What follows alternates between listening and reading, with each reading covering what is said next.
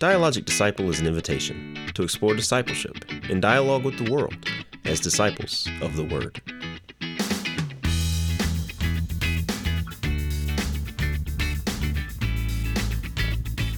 Hello, and welcome to another episode of the Dialogic Disciple Podcast. My name is James Johnson, and I'm here with my co host, Nick Houston. Nick Houston. Nick, how are you doing today? Here I am. I'm doing great. I'm ready to go. I'm feeling pumped. I look like I'm on vacation. You look I'm like you're on actually. vacation. People can't see. you. I wish we had some uh, television cameras in here. I'm but uh, telling you've got palm trees on your shirt, Yeah, and my pants are blue. and your pants I, are blue, I feel like sky blue. you know, if North I can't- Carolina blue. I can't be on vacation. I'm to dress like it. You Yeah, know? yeah. And uh, I think I'd like to institute casual Mondays. I think about casual summers because I'm really close to just wearing nothing but linen to the office. Now, there are some people on staff who've just started wearing shorts. is that is that against the policy? Is that against the code? I, I feel like there was a special dispensation made for shorts with certain activities, but in general, shorts are probably against the. policy. I mean, Well, I mean, it is hot outside, Nick. yeah, it is, but you And don't if we're work not- outside. But we're also, you know, we're working for the Lord, and we're working indoors. And if you don't have a meeting or something, I think I got a nice pair of linen shorts. I think I'm gonna wear So, tomorrow. I just assume if I see somebody in shorts that they're doing something athletic um, for the Lord. for the Lord. Yes.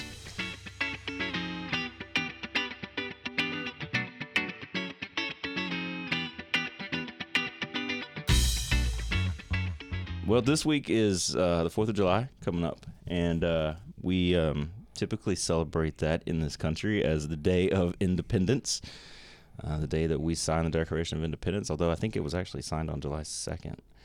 Uh, I remember reading that or hearing that somewhere. The actual Independence Day is July 2nd. But anyway, July 4th, Independence Day here in the United States of America. Good old America.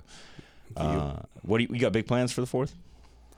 You know, actually, this year we're going to go visit my aunt out um, in Athens. Okay.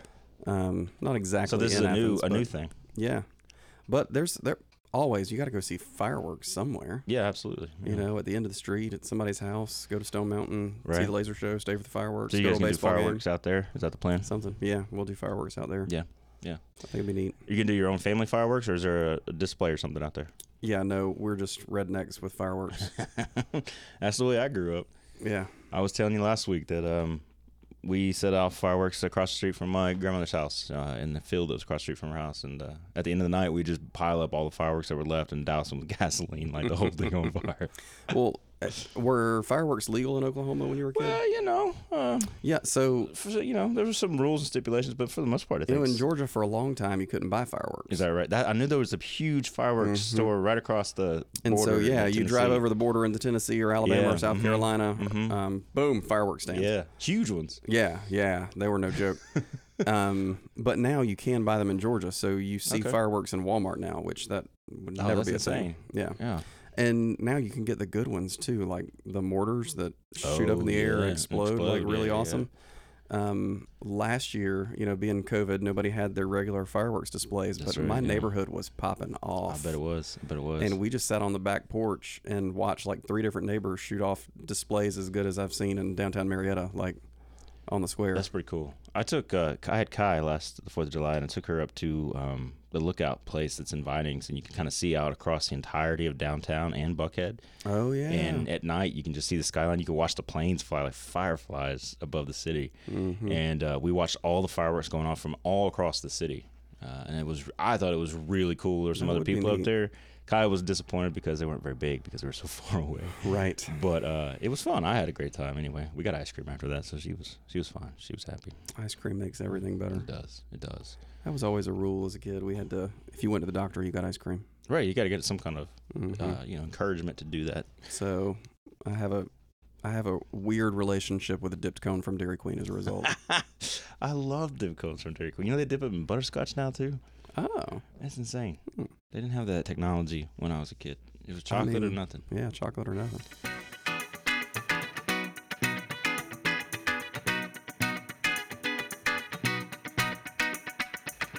But that you know that. So you, you talk about Dairy Queen, you talk about ice cream, fireworks. This is kind of we're getting into the Watermelon. heart of watermelon. We're getting into the heart of the summer now, when it's hot outside. But we have these old traditions and all these things that are connected to how we used to do summer when we were kids, and how summer's done now.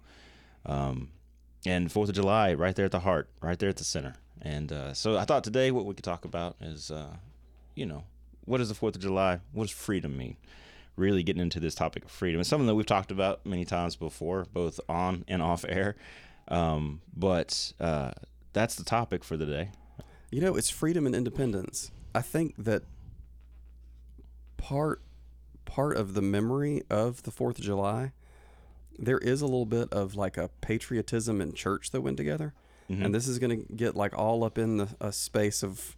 I mean, we could get a little weird, Yeah. where you don't want to really, really dabble in secular politics, Right. but for some reason, church and patriotism always went together. That was kind of how I Yeah. in my upbringing, there was absolutely a correlation between being a good American And being a good Christian. and being a good Christian. I think Yeah. that's that's where the problem of dabbling or mixing the two together starts to and really so, start to come out. You know, we, we even in our sanctuary, we've got an American flag and a Christian. I was going to ask you. I was going to ask you if we had an American flag in there because I haven't noticed it, and so it must be off to the side or something. I- I mean, I, I guess unless they took it out. And I, I didn't know we even know we had a Christian flag around here. I thought there was a Christian flag on the right of the you sure you're not just remembering your, your childhood sanctuary? well, put the podcast on pause, James. We're going to the sanctuary real quick because we ain't been paying attention. I wonder. I wonder. We could just call Catherine. Let's put Catherine on the air. We don't have time for that. Let's just walk to the sanctuary. Let's do. it. Let's That'll actually take less time. Yeah. I want to know this. All right, we can report uh, back now that we do, in fact, have an American flag and a Christian flag in the sanctuary. Yes. Can confirm. Can confirm. I've been picking that up. I've been watching Letterkenny. Been picking that up. yeah. Can confirm. Yeah. Uh, so all right, so we do have an American flag. I knew that that was Mm-hmm. um, that was always a that was always a a staple of all the sanctuaries I grew up in as well. Uh, the American flag. Although sometimes for Fourth of July you'll bring in like more than one, right? You'll bring in a bunch of them, or you'll or you'll put them out here on the. Well, lawn. and then so you would you might also do like a recognition, like a a patriotic service that recognized branches of military service too. Yeah. And so you'd see in church, you know, everybody if you were in the Marines and they'd play the Marine Uh huh. theme Yeah. or Navy or you know, um. So that was definitely an element of church, and also like the music. There are some, you know, we play. It's Fourth of July. Play Yeah. America the Beautiful Yeah. Yeah. play. Now this one I didn't until I was older realize um, Battle Hymn of the Republic. Yeah. Yeah. I don't know. It felt like a real. Is it a church song or is it an America song? Well, that's the thing, right? You have um, these two things of uh, I think over the course of you know almost 300 years, uh, these things have been conflated and, and not you know they've been merged together. A lot of that's why you'll have a lot of people say that we live uh, in a Christian nation. The United States was started as a Christian nation, so really you can't separate the two. America and Christianity they are the same, um, and that's why we have American flags in our sanctuaries. Um, but I wonder is that So is that something most denominations do? Like, is there? Do Muslims have a Saudi Arabian flag in the mosque in Saudi Arabia? I don't know. That's a great question. I, I think. I bet they don't. It's probably idolatry. I mean, uh, yeah, I mean, yeah. Uh, and I would, I would not disagree with that. Hold on, let me make a call. All right, get, let's get, let's hop in the car and go down to the mosque. Field trip. Um. So, I, I would say that uh, religion and Is patriot. there a Muslim flag? I don't know. I don't. I don't think so. Not in the way that. I mean, even the Christian flag is not recognized by all Christians, right? It's more of an evangelical kind of creation.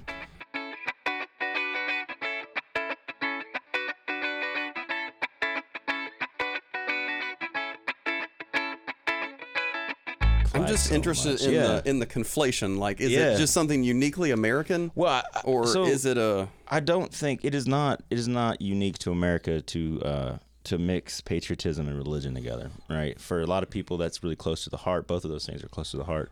They get mixed together.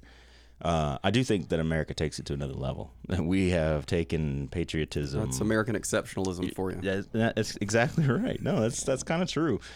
Patriotism, in and of itself, has become somewhat of a of another religion altogether. Uh, I would say, and if you think about it, it the American story um, is structured a lot like, or at least it functions a lot like the story uh, from scriptures. You know, we have sacred scriptures. We have, you know, I'm holding right now the Declaration of Independence and the Constitution of the United Mhm. States. We have uh, heroes of the faith like George Washington and Thomas Jefferson, Alexander Hamilton, and all these other people. Uh, and we even have mythologies that go along with those, right? We have stories that go along with those heroes that aren't necessarily true or probably not true, Like the cherry chopping tree. down the cherry yeah, tree? mhm. And we've got these songs, we've got hymns, we've got songs that are Mhm. uniquely American. So you know, there's a lot that is.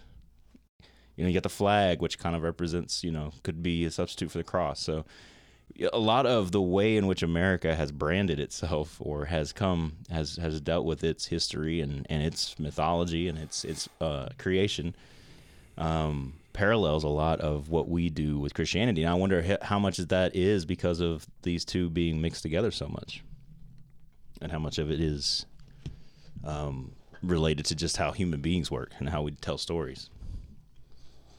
Yeah, I really feel like to have a great conversation about this, I want to interview people from other countries with other religions We should, or other Christians in other countries. yeah. Like, does Canada feel particularly Christian? I don't know, I don't know. I've never. Or is it, do we feel uniquely Christian and American just because of the way we grew up? I think as a part of it, I think um, Yeah. you know we grew up in a certain tradition that that definitely sees America and Christianity as being parallel to one Mhm. another or being mixed together. Uh, and that would not be the experience. of of every Christian denomination for sure. Uh, Well, and non Christians who grew up in America.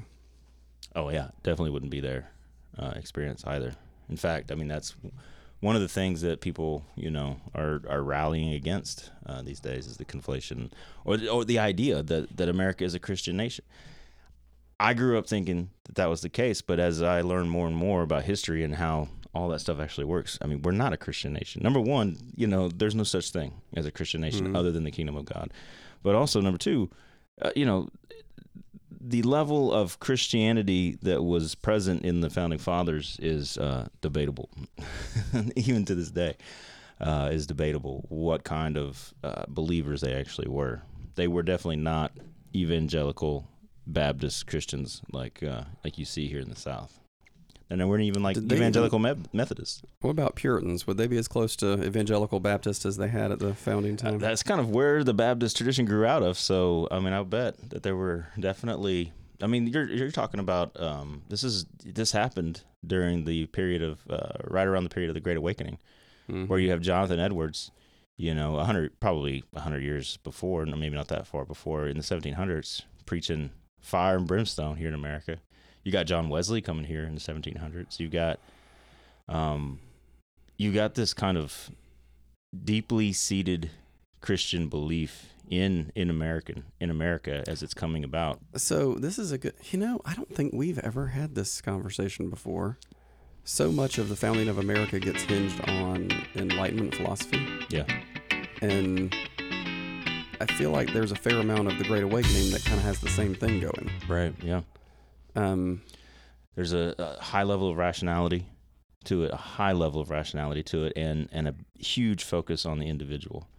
And this is in a way, it's um, it is a particular form of Christianity that that rose out of America and out of the colonial times, out of colonial America, um, where you have the the Protestant work ethic, you know, coming coming to full fruition. Uh, you have eh, along along the same time, you've got the scientific revolution, industrial revolution starting to take hold, um, and you have this just r- radical focus on the individual and the individual's faith.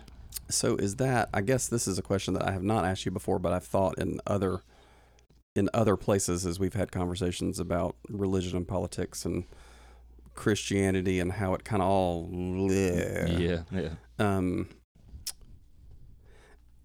because we've spent a lot of time talking about community and Yeah. Christianity and community and what it means, you know, to be in community with people and living out our faith, being faithful to a community. Um, and that focus on the individual and that development of kind of individual rights Yeah. And then also that the personal personal religion, personal Jesus. Yeah. hmm Um, is that the pendulum swinging back from a world where the individual was persecuted or not persecuted that's not the right word but like i feel like i we we see kind of humanity exist kind of swinging back and forth on things Yeah. where Yeah. one thing happens so we run over here and then Sure. that goes bad so then you run back to this side That is that is the ebb and flow of human history right there, right? yeah, So we're in this, you know, country gets formed in this highly individual yeah. environment in response to the individual is nothing. Right. Like, is yeah, that no, the- that, yeah? I think that the takeaway? I think that's the case. You know, so you go all the way back to uh, you, go all the way back to 1500 and, and the Rev- and Reformation with Martin Luther, John Calvin, and those guys. Um, this was not their intention, but what came out of that was this realization that you know once uh, once Luther is printing the Bible and putting it in people's hands, individuals' hands, rather than you have to go to the church to read the Bible or have the Bible read to you because you probably don't know how to read one of the things that comes out of that is uh, this idea that I can read the Bible and and understand it myself. And now I don't need a community in order to gain access to uh, the scriptures. So the Bible becomes an incredibly important part of the Protestant Reformation. Like that's one of the things it hinges on. Whereas for the Catholic Church before that, you know, it was all community. You know, the church is what is the overriding uh, authority in the church uh, in, in Christianity, in the faith. The church is the authority. Um, and so you have the communal aspect to that, which is a good part of that, right? And Well, and the, and the realization that the Bible was put together by the church, so that you know the church should have the the church is what's been endowed with the Holy Spirit. The church is what's supposed to be the place where we go to get formed in the faith. That being said, the church had also kind of gotten off track, right, and had had certainly had certainly uh, become malformed in that way. And so this spark of revelation and reformation uh, with Martin Luther and John Calvin and those guys starts this uh, understanding that the individual can have direct access to God, and through the through the elements of communion, or through the scriptures, or through just personal prayer, or whatever it might be. Uh, there's a lot of different things that, that come out of that that has a that has a profound impact on how people begin to do things like uh, social philosophy or political philosophy. So you got this at the same time. You've got that's you know the enlightenment is sparked, Mhm. and so you now you have individuals who are talking about social contracts and all these other things. But um, Well, it goes all the way back to that. And the most interesting thing that you said there, actually, where if you're printing a Bible and now the Bible can be read by the individual, Yeah. um, the explanation for me in understanding why the Bible was important was not a matter of getting out of community, because certainly I was raised to believe that the community was important, Right. but it was who had the authority. Yeah. Yeah. And so, what you said about authority and the church having the authority to interpret the scriptures versus the individual having the authority to interpret. Right. Um, so that you're not. I don't know. That's that's a that's a streak that runs hard through me. Yeah. That um, I'm not gonna just blindly accept one other's interpretation Right. because they have authority. You should always question it. Right. So yeah, and that would that and that comes from a deep sense within you that's been built uh, within your enlightenment personality uh, that says you got to be rational about these things. You got to think this through, and you got to make a decision for yourself on what you Mhm. believe and what you think. Um, and now that you have access to the scriptures, you can do that. That is where the authority shifts. So in almost every Protestant tradition, uh, you have the idea that instead of the church having authority, the Bible has authority, has ultimate Mhm. authority, as if the Bible uh, actually contains you know the bible becomes in that sense becomes they start talking about it as the word of god right? It becomes something that has authority in and of itself. Well, it talks about itself as the word of God. well, no it doesn't actually. It talks about jesus christ being the word of god. But but but it does you know the bible is important Oh, right? but now we've conflated those. we know those have been conflated for a long time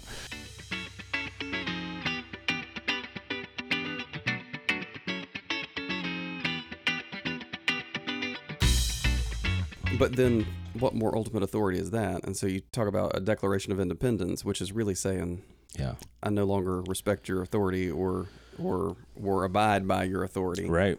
So and so you can think about it like that. Um, there's definitely some parallels there. So you know, people Christians are called, uh, or at least Protestant Christians, uh, generally are called within our tradition anyway are called people of the book and people who who value the Bible and the voice of the Bible and the individual's ability to interpret it through the Holy Spirit, right?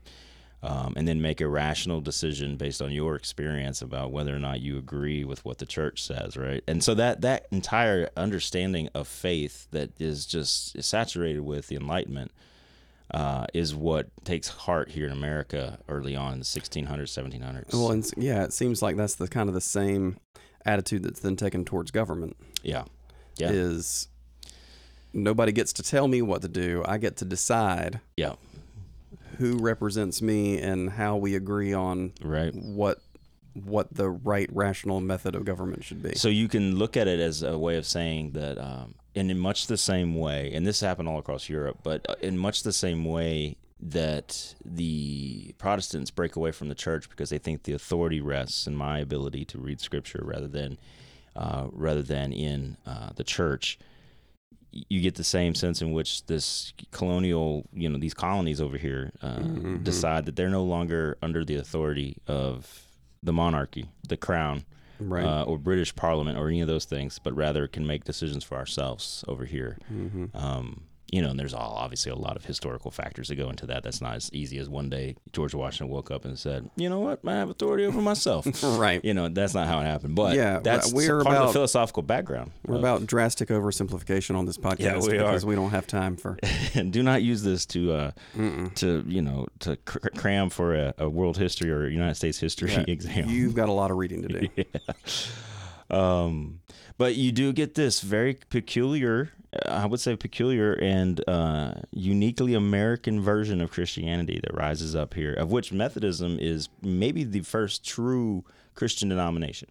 Uh, I'm sorry, American American American, denomination. denomination, uh, where it is is uniquely has this this flavor of the individual's experience and and the decision that a, that an individual needs to make hmm um, that's that's something that there's elements of elements of in, in all throughout Christian tradition. Well, but to come together the way they did here is You're addressing that like theologically, but then in terms of the polity of the Methodist Church, I mean- gosh, it is American. it's a mirror of America, right? Mhm. And the churches in general, that seems to be the case. Like in throughout history, we generally uh, seem to want to mirror whatever government we happen to be under. I mean, you look at the the polity of the Catholic Church uh, up until very recently was um, pretty much structured off of you know how the Roman Empire worked. Mhm. So uh, that's something that's happened. But it, it- again, with the Methodist Church in particular, uh, you Mm. there is this deep connection between the birth of America and the birth of Methodism,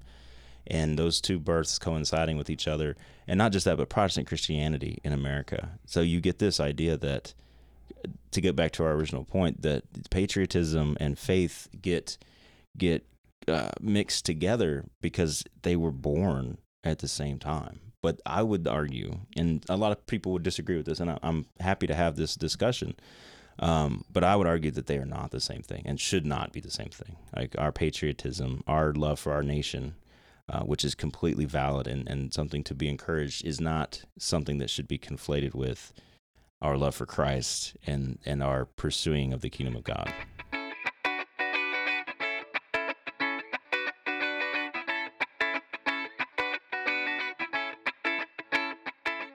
I want to go there, but I also am curious about what the period before the Enlightenment was like. Like, Yeah. I guess in terms of what what would have been the philosophy prior to that. Well, you're talking about the time of the Renaissance uh, before the Enlightenment. So you're you're talking about a uh, a period in which, um, well, then those two things kind of overlap. But um, Mm-hmm. but you're talking about a period where, of, of rediscovering a lot of different and old texts, a lot of uh, ancient Greek philosophy, and rediscovering some of um, some of that that that uh, ancient world uh, that Well- we had lost or had not really And- studied or, or looked at in a long time. And that's where you get the uh, the Greeks were the first. Yeah, and where you get the lie, Republic the, the, the myth, democracy yeah, or- that Athens was the first democracy and that the Greeks invented democracy, and Yeah. and that whole idea that we need to get back to that and we need to read more Aristotle and we should be reading Plato and Socrates Mhm. and all these guys and um, that these are the ones who really understand you know uh, how to be human in the world and that's what leads to um, you know there's a, there's a whole shift in culture that happens during that time period where you that's why you have you know Michelangelo and Mm-hmm. Donatello and all the other Ninja Turtles you have them Right. you have them painting pictures of Greek stories, you know, right? Yeah. And, then they're getting back to that that uh, So world before. It's a romanticizing of Mhm. history. Yeah. It just is. It's truly interesting to think about kind of the broad sweep of things, how they Mhm. go. yeah. And, and and the other thing about that is, you know, before the Enlightenment and even during the Enlightenment, the church and the state were basically the same thing. You know, there was a lot of, you know, Mhm. a lot of the a lot of the monarchies of Europe functioned under the power or at least the heavy influence of the Pope. The church was the place where everyone went for everything. Well, and you wouldn't be the king if God didn't want you to be. That's right. Right. So Exactly. Um, so the the world we live in now is, is radically different from that world, uh, Mhm. and and we live in a post kind of a post enlightenment um, a post enlightenment world anyway. But we have this kind of this residue of rationality that we still apply uh, to our faith, and and there's nothing necessarily wrong with that, but um, when we start to talk about you know when so when we start to talk about um, independence and freedom and these things. Hmm we're approaching it with a lot of baggage right? A lot of different ideas are floating around in our head. Well, and that's where I feel like so much of that is coming from um, who's the authority going to be, yeah. And so often we want the answer to who is the authority to be me. right right. I'm the authority. and that's yeah. And that's exactly what the enlightenment was about. I mean that is the, the enlightenment was about coming out of our minority. Like we somehow uh, as a as a humans have graduated from being children and now can make decisions on our own um, and then c- trying to figure out a way to come to consensus you know how do, how can you be the authority of you and me be the authority of me and then we build a community together well we have to be able to consent to being uh, we have to consent to give our authority over to another authority, but we always have the right to take it back or something like that, right? well, and so let's kind of we've wound our way back. Yeah. Um, for me in my, you know, patriotic life, I want to have the authority. All right. So when you say authority, what what exactly do you think? What do you mean by that? I want to make the decisions. I want to be able to choose what's right for me. I don't want somebody else to choose for me. Mm-hmm. I want to choose. Mm-hmm. But in my Christian life, Yeah. who's the authority? Well, it should be Jesus Christ. Jesus Christ, right? Yeah. And so it gets to be a little bit of a weird place Yeah. where, in terms of patriotism in America, I, I guess some people would argue, well, actually, no. Would- Jesus Christ should be the the authority, for America, too. America too. Yeah. That's Um, that's what people who who would argue that that America is a Christian nation or should be a Christian nation. Right? they would say, well, Jesus should be the authority. We call that a theocracy, all right? And doesn't generally work out very well in human history.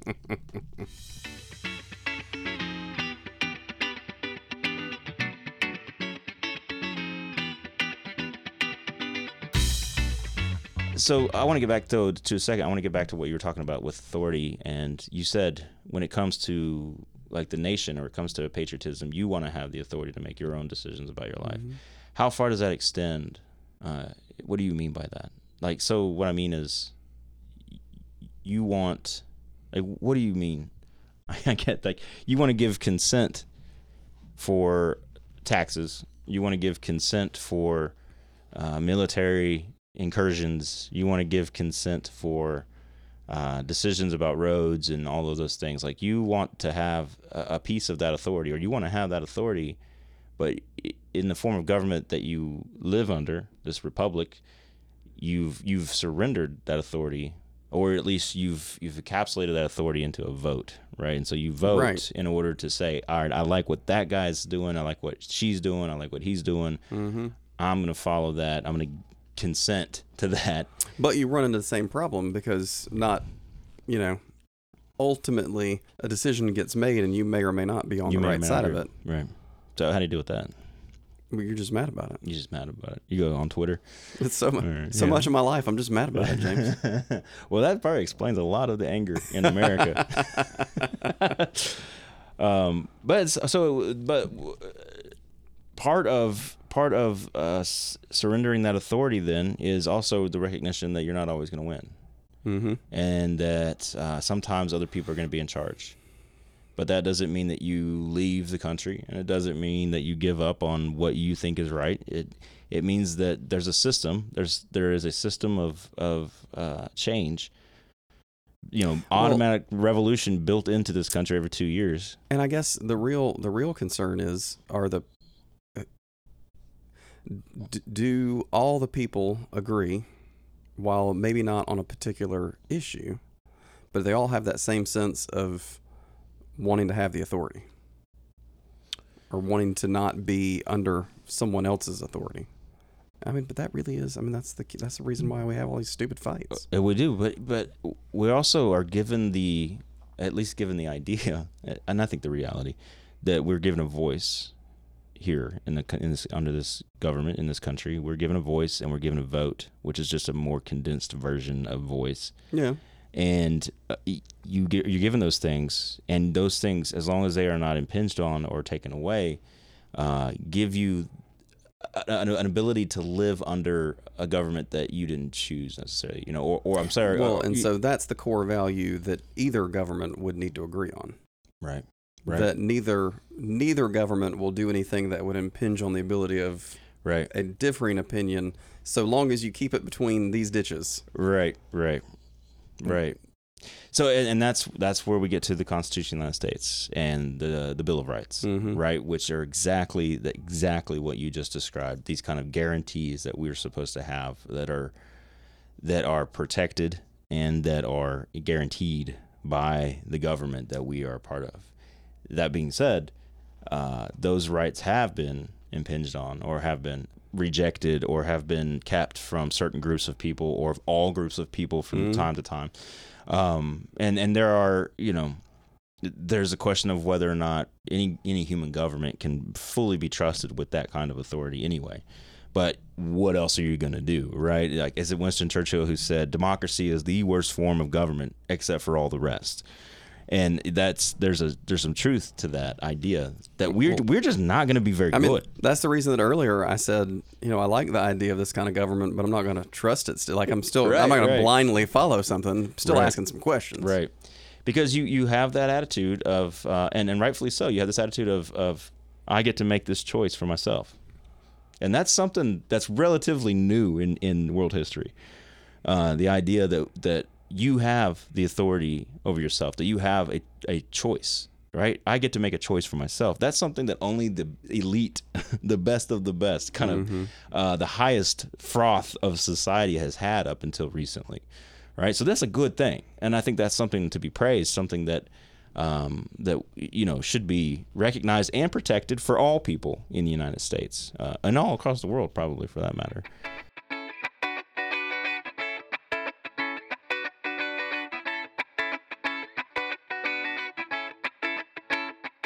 That being said, we are not very good at making the right choices for ourselves.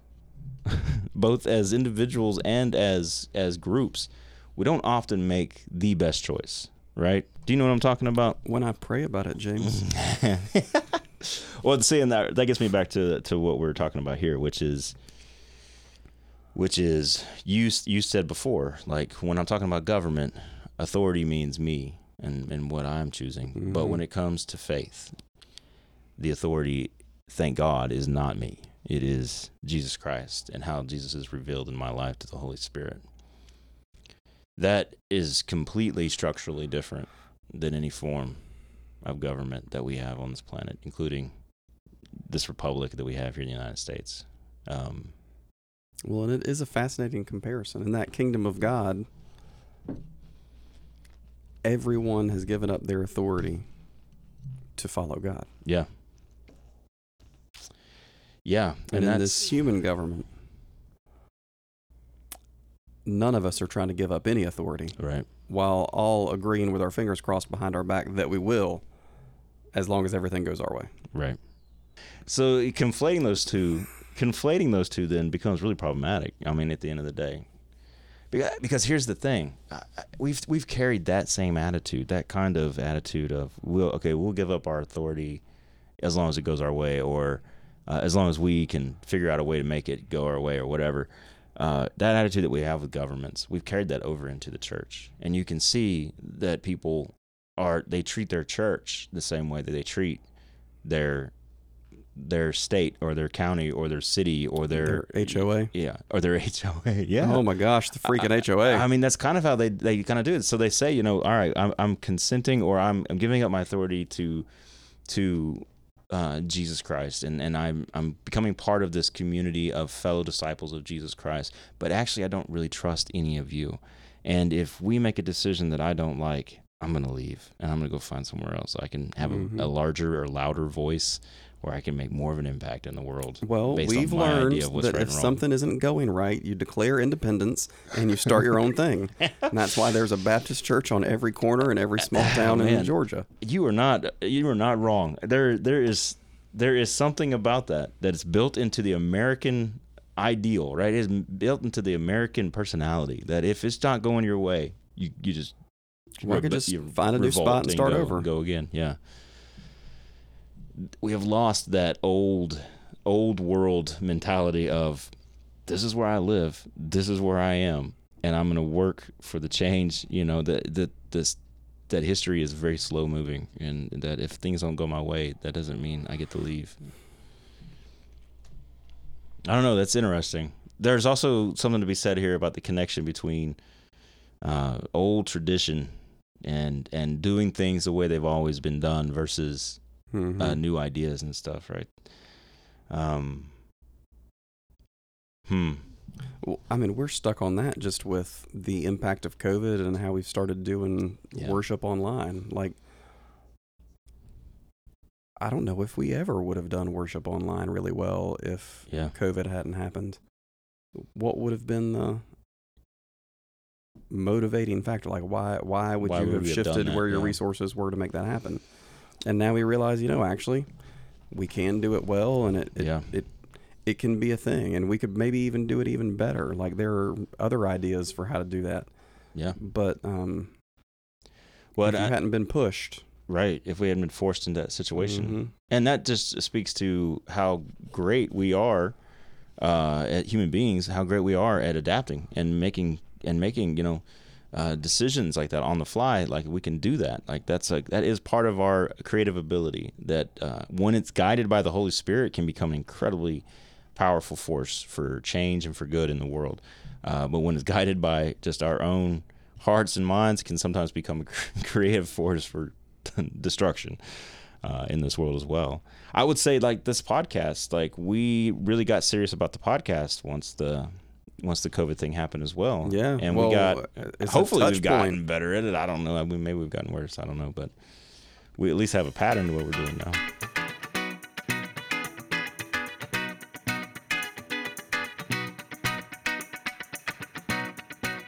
I am real. I, I, I really, I don't know. I'm stuck on the authority thing. Yeah, so let's keep I'm talking about there. fine, Yeah. I'm stuck there because uh, that is the issue in the church. Even is that you you agree to be a member of a church and participate in the life of the church, but if anything contentious happens, Yeah. then you don't believe in the authority of the person in charge of the church. So that I mean that speaks to what we actually think of authority, right? This is a hard thing to talk about because authority is not something that we we don't talk about it a lot. A, and not as adults anyway. Like unless we're talking to children.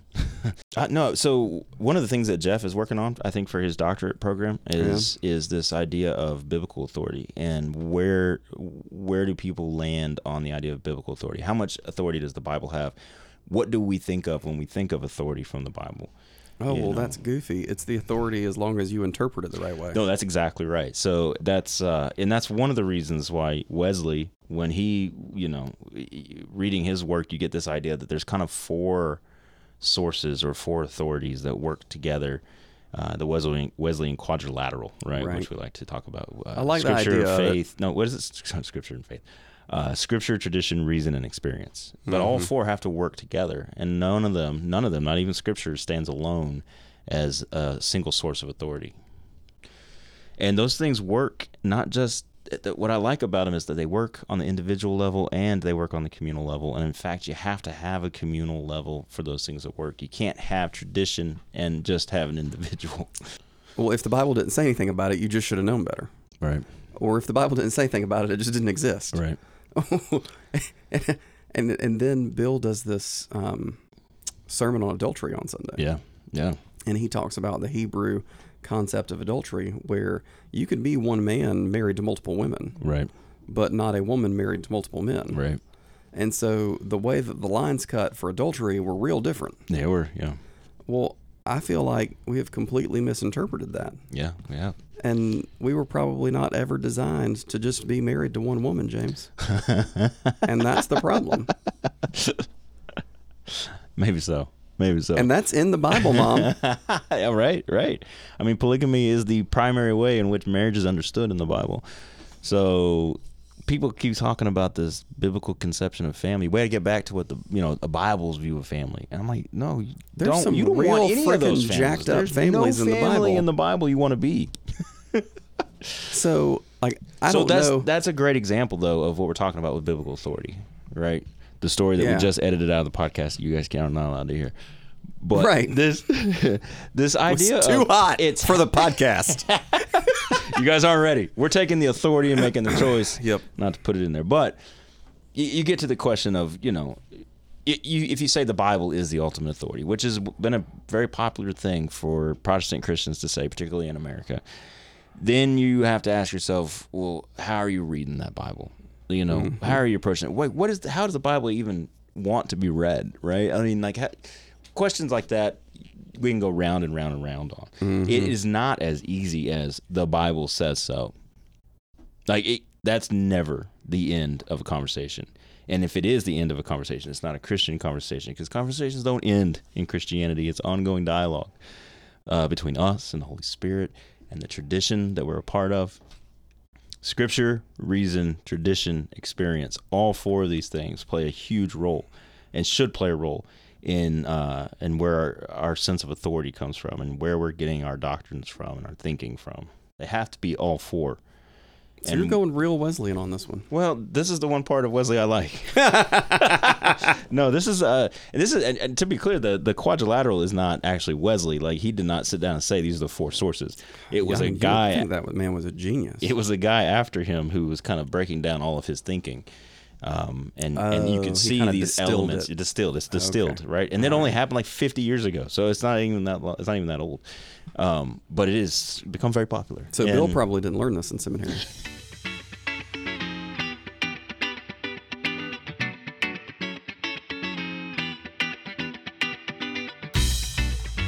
man, I, I authority's not what I thought we were going to talk about today, but uh, I didn't either. it certainly is. It certainly is a, a prescient topic when we're talking about freedom and we're talking about independence. Mhm. Uh, and, you know, independence is always independence from another authority. right. Um, Well, now that was an interesting thing you brought up in one of these conversations about freedom from something or freedom to do something. right. So, so it, let's talk about that for just a, a few minutes. Um, and uh, in order to do that, I have some scripture I'd like to read. Right? Okay. So this is All right. from this is from Paul, and this is actually from And the it's probably an authority, but yeah right. we won't know until Right. we. So until we know if we agree with it or not. so this is Galatians chapter five, and this I, I hate reading one verse out of context, but the, I think this We've verse been doing Galatians chapter five for a month already. I and we're doing know, I know. So this is at the very beginning. So this is this is the beginning of the chapter that says the fruits of the spirit in it. But this is what it says. Um, it says Christ has set us free for freedom. Therefore, stand firm and don't submit to the bondage of slavery again. This is Galatians chapter five, verse one. He goes on to say later on. Uh, you were called to freedom, brothers and sisters. Only don't let this freedom be an opportunity to indulge your selfish impulses, but serve one another through love. All the all the all all of the law is fulfilled in a single statement: love your neighbor as yourself. But if you bite and devour each other, be careful that you don't get eaten by get, get eaten up by each other. So he's this is the context that he's talking about freedom. It's for freedom that that it is for freedom that Christ has set us free. Don't become slaves again. And, and in particular, he's talking there about becoming slaves to our own uh, selfish impulses, becoming slaves to our own uh, the sin in our lives. Um, so, in another context, he says, uh, talking about the same thing, he says that we were we were freed from the slavery of sin in order to become slaves to Christ. Mm-hmm. So when he's talking about freedom, I think Christ is, or that Paul is talking about freedom in two different kinds of ways here. He's talking about freedom from something, right? Freedom from sin, freedom from death. All right, we're being freed from those places, those things that have us. They have us in, on hold. They have us held up, or they have us wrapped up. But he's also talking about a freedom to be something, a freedom to be what we were meant to be, what we were called to be, a freedom now that we're out of the cage of sin and death. We can now free to be human beings created in the image of God. What he's not talking about necessarily, and what I think we all think about freedom as, is a freedom to do. Because when you become a Christian, you are set free for sure. But it is not a freedom to do whatever you want to do right? So that authority that you that you receive. So if you think about it in terms of authority i think this is a good way to talk about it. Hmm. we are under the authority of sin and death and we have been freed from that authority and placed under the authority of christ which is a which is a authority that allows us to be free to become what we were intended to be but it's not an authority that gives us the freedom to do whatever we want to do. Because Well, that would be to be taking does- authority back Enslave us to Christ, exactly yeah which is the opposite of freedom. Right. Right. But that's that. Well, that So- is How do, what does that mean? How does that sound to you? What does that jumps well, out to you? It makes me think of the platitudes in terms of not having it not being the freedom to do whatever we want. yeah. One of my favorite platitudes is, you know, if somebody says, "Well, can I sit there?" Somebody goes, "It's a free country." Oh yeah. hmm It's a free country, isn't it? Right. So you can do whatever you want Yeah. because it's a free country. But really you can't. Really, you can't. Certainly not without consequence. Yeah. And that's the same way it is with Christianity in a sense. But you know, we are set free, but it's not a freedom to indulge. It shouldn't be a freedom to indulge our own selfish desires. In other words, I think one of the things he's talking, like our ability to be authorities over ourselves is corrupted. Like sin Mhm. corrupts that. When we try to take authority of ourselves, whether we're talking about individuals or churches or nations or anything else, when we try to do that and, and rest completely in that, uh, our own authority, we fail. And it gets dark really quick. And human history is full of that darkness. And that is that is what we were trying to replicate in our government, Yeah. in the Declaration of Independence, in the Constitution. We're trying to replicate the freedom to be, but not the freedom to do. I mean, we I think have prescribed pretty well, maybe not in law exactly, but Yeah. certainly in culture, your freedom ends where mine begins. See, I, I wonder if I wonder if it's. I don't know if I agree with you, and I want to, I want to say it like this. I think when you look at the Bill of Rights and you look at what's said in the Declaration of Independence, I think that what it's trying to do is enumerate freedoms that we have to do, right? Mhm. It's about making a decision and some doing some kind of action, right? So freedom of speech, freedom of religion, these are freedoms to do something Yeah. freedom to bear arms, freedom to um, gather uh, uh, gather together, freedom to do all these things that we have. Uh, there there are enumerations of freedoms or rights that we have based on uh, freedom to do, not not necessarily a freedom to be. Although I do think you're right that there's this kind of underlying hope that we become what we're meant to be, which is just I think free human beings. Well, that's a fun space. If the the best that government can do is the freedom to do, Yeah, yeah. and only Jesus Christ can give you the freedom to be. I think that's exactly right. No, I think that's Hmm. exactly right. I like that. Truly, truly, only Christ can give us the freedom to be what we're designed to be, Sure. right? Because otherwise, we are still under the authority of sin and death. Uh, and as long as we're under that, it doesn't matter how much freedom to do you have. You're going to end up you know, even deeper into that authority because it turns out when you have the freedom Well- to do whatever you want to do, you just do the, the things that you shouldn't be doing. We've got the freedom to do a lot of stuff that Jesus would frown on. Yeah. That's true. That's very true. Uh, and we, you know, as a culture, we have certainly taken advantage of of that freedom, right? When when God, mm, when Jesus and Paul and the Bible, when the scriptures talk about freedom, it's not talking about the same kind of freedom that the Constitution of the United States is talking about. When we talk about freedom as Christians, we're not talking about the same kind of freedoms that we're talking about with uh, being American. These are two Yeah. these are two separate things, and sometimes I think even diametrically opposed to one another. I think sometimes they're competing freedoms.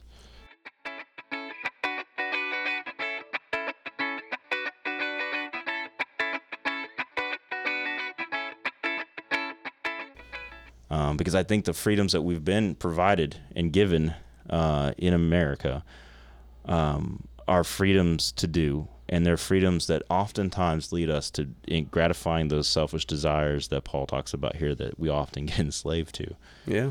Whereas the freedom that we have in Jesus Christ is truly a freedom from sin and death, and a freedom that allows us to become what we were designed to be, which is people who love each other, right? People who truly are vulnerable with each other and trust each other and are willing to surrender their own personal authority, empty themselves of that in order to be in relationship with others.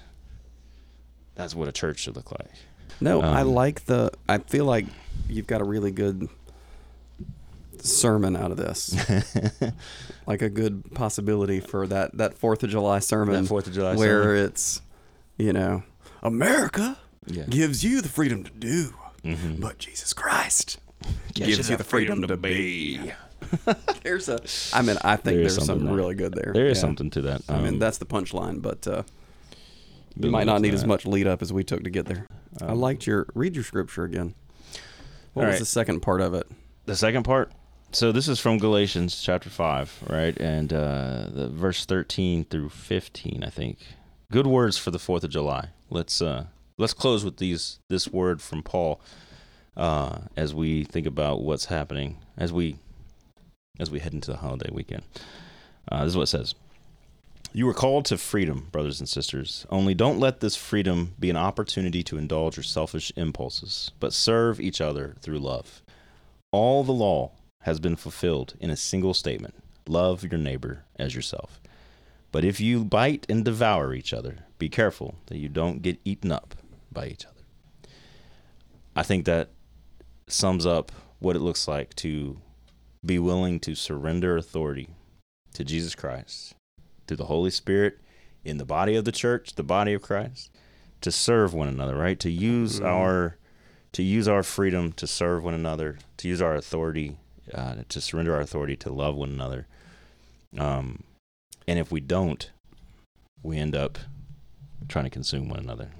Yeah. Do you think? Well, and the the I really feel like the toughest part of that is that it's not serve one another because everyone else is serving you, Right. regardless of what everyone else is doing. You're serving. That's right. And in fact, that's the ones who are serving who are actually free. Mm-hmm. I mean, that's that's the shocking turn, I think, the twist, and what the kingdom of God looks like that makes it so different from uh, from the kingdom of America or the kingdom of whatever, whoever, whatever nations have existed on this planet. Uh, the kingdom of God is different from the kingdom of humanity in this way.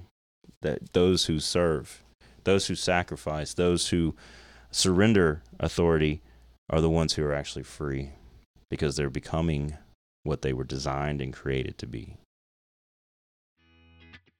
What a great thought as America celebrates freedom. That's exactly right. All right. So, uh, Nick, have a great 4th of July. I hope that you uh, get to explode some stuff. And uh, I'll do the same. I'm looking forward to it. All right, man. See you, Northside.